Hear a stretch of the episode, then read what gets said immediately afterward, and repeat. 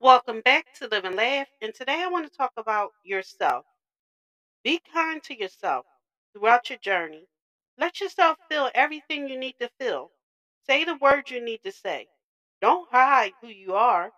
Follow your curiosity. Be bad at something new. Chase the life you really want. Go for it, even if there's only a small chance of it working out. Don't worry about how you think you should be. There's no time for that anymore. It's time to be the real you.